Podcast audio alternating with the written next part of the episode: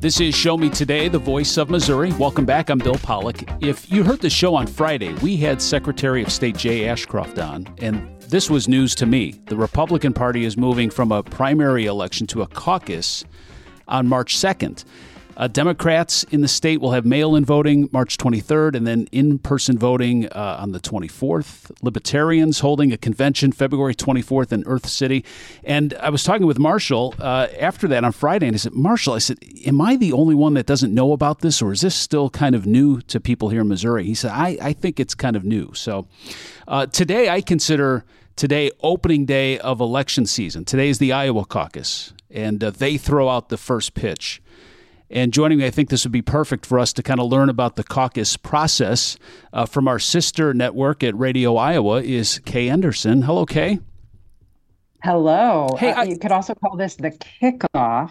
Oh. The time for kickoff is 7 p.m., by the way. Oh, okay. All right. The kickoff. Okay. Now, in your email, uh, when I get emails from you, it says O, the the letter O, K Henderson. I mean, I go like my, all my personal stuff is William, but I go by Bill. What do you go by on air? Should I throw the O in there or?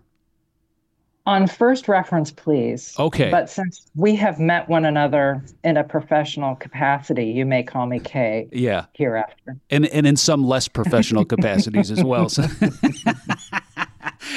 well, I'm glad that you're. Um, uh, by yeah. the way, my first name is Onette, so it's not an affectation. Oh, my parents name my parents named me Onette K, and then they were older and decided they would never remember the name Onette, so they called me K. Yeah, I, you know, I don't even think I I knew that, and I've known you for years. Onette. I, and you're the first Onette. So there we go. All right. So some history here on Show Me Today. How about that? Well, listen, I'm glad you're taking time because I know this is going to be a busy day for you. But to help us understand the, the process and, and maybe share some of the history, um, here in Missouri, in the past primaries, we go to the voting stations, we cast our vote, we leave. Iowa is different. And it's different depending on Republican or Democrat. So, how are caucuses different from primaries? And then, how are the parties different in Iowa this time around? So, let's get in the Wayback Machine. In 1972, a fellow named Gary Hart found out that there were caucuses in Iowa. And uh, that's kind of the germ or the, the first little nugget of how the caucuses became a thing. In 1976, um, Jimmy Carter won Democratic caucuses as a candidate, actually, the first place finisher that year was uh, undecided. um, and it, drew so much national attention for Jimmy Carter. He spent a lot of time in the state um, on the Democratic side that Iowa Republicans decided, hey, let's have caucuses in 1980. And if uh, you have a history book, you may have read that George H.W. Bush won those caucuses, and a lot of people say, hey, that's probably why Ronald Reagan chose him as a running mate because he was sort of a surprise um, winner of the caucuses. Uh, in Iowa, the Iowa Republicans have always essentially had what amounts to a straw poll. So the caucuses begin at 7 p.m. in your local precinct, and it's not like the place where you normally vote. A lot of these events are held in high school gymnasiums or elementary school lunchrooms or a church basement. Um, in the distant past, some of these have actually been held in really rural areas in people's living rooms. Oh, wow. So, so you have to be a registered Republican when you cast a straw poll ballot. In some counties, it's just a piece of paper and people write a name on it. Um, some counties have decided to print ballots that list the names, and then there'll be a check mark, and that'll be easier to count, particularly in much larger precincts in some of Iowa's larger areas. Um, at the end of that process, at the end of the process of marking the papers, then everyone in the room watches as they count. And a representative from each campaign can be at the table where the counting's happening and sort of watch be a monitor, and then they announce the results. Then um, each precinct calls the results into their county Republican Party chair, and then that person reports the results to the state party and then cross your fingers that we get results, um, you know, as early as possible um, on this Monday night. Yeah, how how late could you be going? Because I know uh, in our conversation on on Friday, I think they're starting at like ten o'clock in the morning here, so you could go late. I mean, it's, it's going to be a late night for you then. Right. So I, am not sure what um, Missourians are intending to do, but you know, this these things start at 7 p.m. Um, and then they they may be wrapped up by 9 p.m. The actual um, counting happens pretty early because after the counting's over, they start talking about party platform and people want to be a delegate to the county convention. Um, they, you know, may talk about the candidates that are running in their area. May the, some of them may be there and give a little speech. So that it's a party building exercise mainly. Um, but this presidential straw poll thing has gained a lot of um, attention over the past decades. Yeah.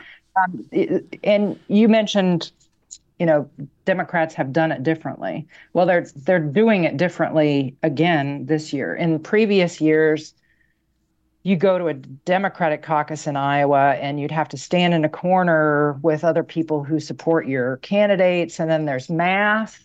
They determine how many people are standing in each candidate group. And if one of those groups doesn't have at least 15% support in the room, then those people in that little group have to go to one of the other candidate groups and then they count again. Well, there's no math, and you don't have to make that declaration in public at the Democratic caucuses. We're actually surprised they're having them. Um, but because the Democratic National Committee, at the recommendation of President Biden, said, hey, hey, hey, no more Iowa first on the Democratic side of the nominating process. Democrats are having mail in presidential preference cards, and those results will be announced on Super Tuesday, March 5th. Oh, wow. Well, there's a lot. So of- they're not doing any of. So Democrats are expecting, also because you know we have an incumbent president on the Democratic side they're not they're expecting turnout to be roughly what it was in 2012 uh, you know maybe 20 25,000 people okay Kay Henderson joining us from Radio Iowa talking about the Iowa caucuses. Is it caucuses or caucus? It is caucuses. All right. It should be Hawkeye, though. I mean, you are the well, Iowa Hawkeyes. Why not no, the Hawkeyes, no, Kay? No, no, no, absolutely not. All right. So uh, p- people call it a caucus. Yeah. So each one of these little precinct things is a caucus. Yeah. So we are having caucuses in the plural. Gotcha. Hey, what is the, I, I'm seeing this talk, and I don't know if this is just conspiracy theories uh, that at some point uh, President Biden is going to drop out and Gavin Newsom is going to slide in. Does is that even possible to happen? And how does that affect what would go on in Iowa today? Well, Gavin Newsom's name is not on the presidential preference cards that are being mailed out mailed out to um, Iowa Democrats that they'll be casting. Yeah. Uh, between now and the end of February, but Dean Phillips' name is on there. He's the Minnesota congressman who's actually running and having events in New Hampshire, some of which no one's showing up to. And uh, the name of Marianne Williamson is on there. She ran for president last time around, uh, as as is um, Joseph Biden's name, Joseph Robinette Biden Jr. Senior, whatever his name is.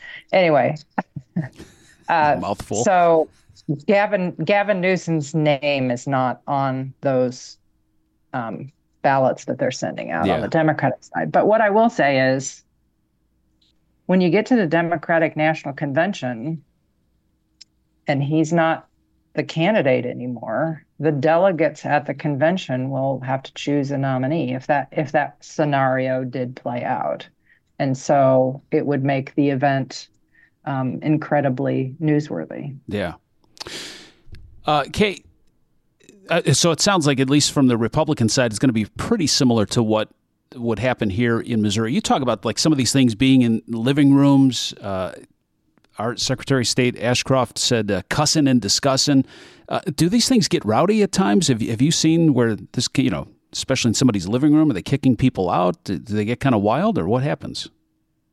Um, we haven't had a lot of events of um, you know the need for bouncers, uh, but but um, it, it's different because it's not technically a secret ballot, but if you're if you have a piece of paper, you can sort of shield it from the people so um, others don't see whose name you're writing down or whose name you're putting a check mark by um, and when you throw it in in the in the hopper to be counted. So it's very much unlike the idea of declaring in person who, you're voting for. Okay, I looked at some stats, and maybe you can verify this. The Iowa caucuses have had a 55% success rate at predicting which Democrat and a 43% success rate at predicting which Republican would win the nomination. Are those numbers right on? Do you think those are pretty accurate or close to sure. it? Yeah. Um, eh, sure. And, you know, in, in 2000, Al Gore won the Iowa caucuses and he wound up being the nominee. And, uh, and George W. Bu- eh, George W. Bush wound up being winning the caucuses in 2000. And 2004, Democrats picked John Kerry uh, to run against the incumbent president in 2008. Barack Obama won in 20, in, and Mike Huckabee won, didn't wind up being the nominee. I mean, I can go through these things. These are facts that are in my head, occupying space so that I cannot remember music lyrics. well, all right. So, look, I here as someone as an outsider, I, I look at 55%, 43%. Those aren't great numbers, but I look at the Iowa caucus as all right, your state may not necessarily pick the presidential nominee, but it's going to weed out a lot of people. Is the, is this the as you mentioned the kickoff? Does this kind of separate the the the has and the has not have nots, the have and the have nots? Well, the saying here is that there are three tickets, if you will, out of Iowa. In other words, three tickets that you get you to the rest of the contests. And that's kind of what we've seen over the past, you know, three or four decades in which this thing has been been held. If you don't finish in the top three, you're not going to be your party's nominee. I uh, remember uh, how was it Howard Dean in 2004? The Scream. Yeah. Are you going to talk about the Scream? Yeah, Do you want to play the Scream? Uh, yeah, let's play it. We're going to South Carolina and Oklahoma and Arizona and North Dakota Oh, and New Mexico. And we're going to California and Texas and New York. And we're going to South Dakota and Oregon and Washington and Michigan. And then we're going to Washington, D.C. to take back the White House. Yeah! Yeah, that sunk them. Exactly. Yeah. All right. So here in Missouri, Kay Henderson with us from Radio Iowa. She's uh, gearing up for the Iowa caucuses tonight. What what should we watch for in the results coming out of Iowa? Well, obviously, the margin. Uh, if former President Donald Trump wins this wins this thing handily uh, by an enormous margin, uh, the Trump campaign will immediately be spinning this as uh, primary caucus season over. Let's focus on the general election.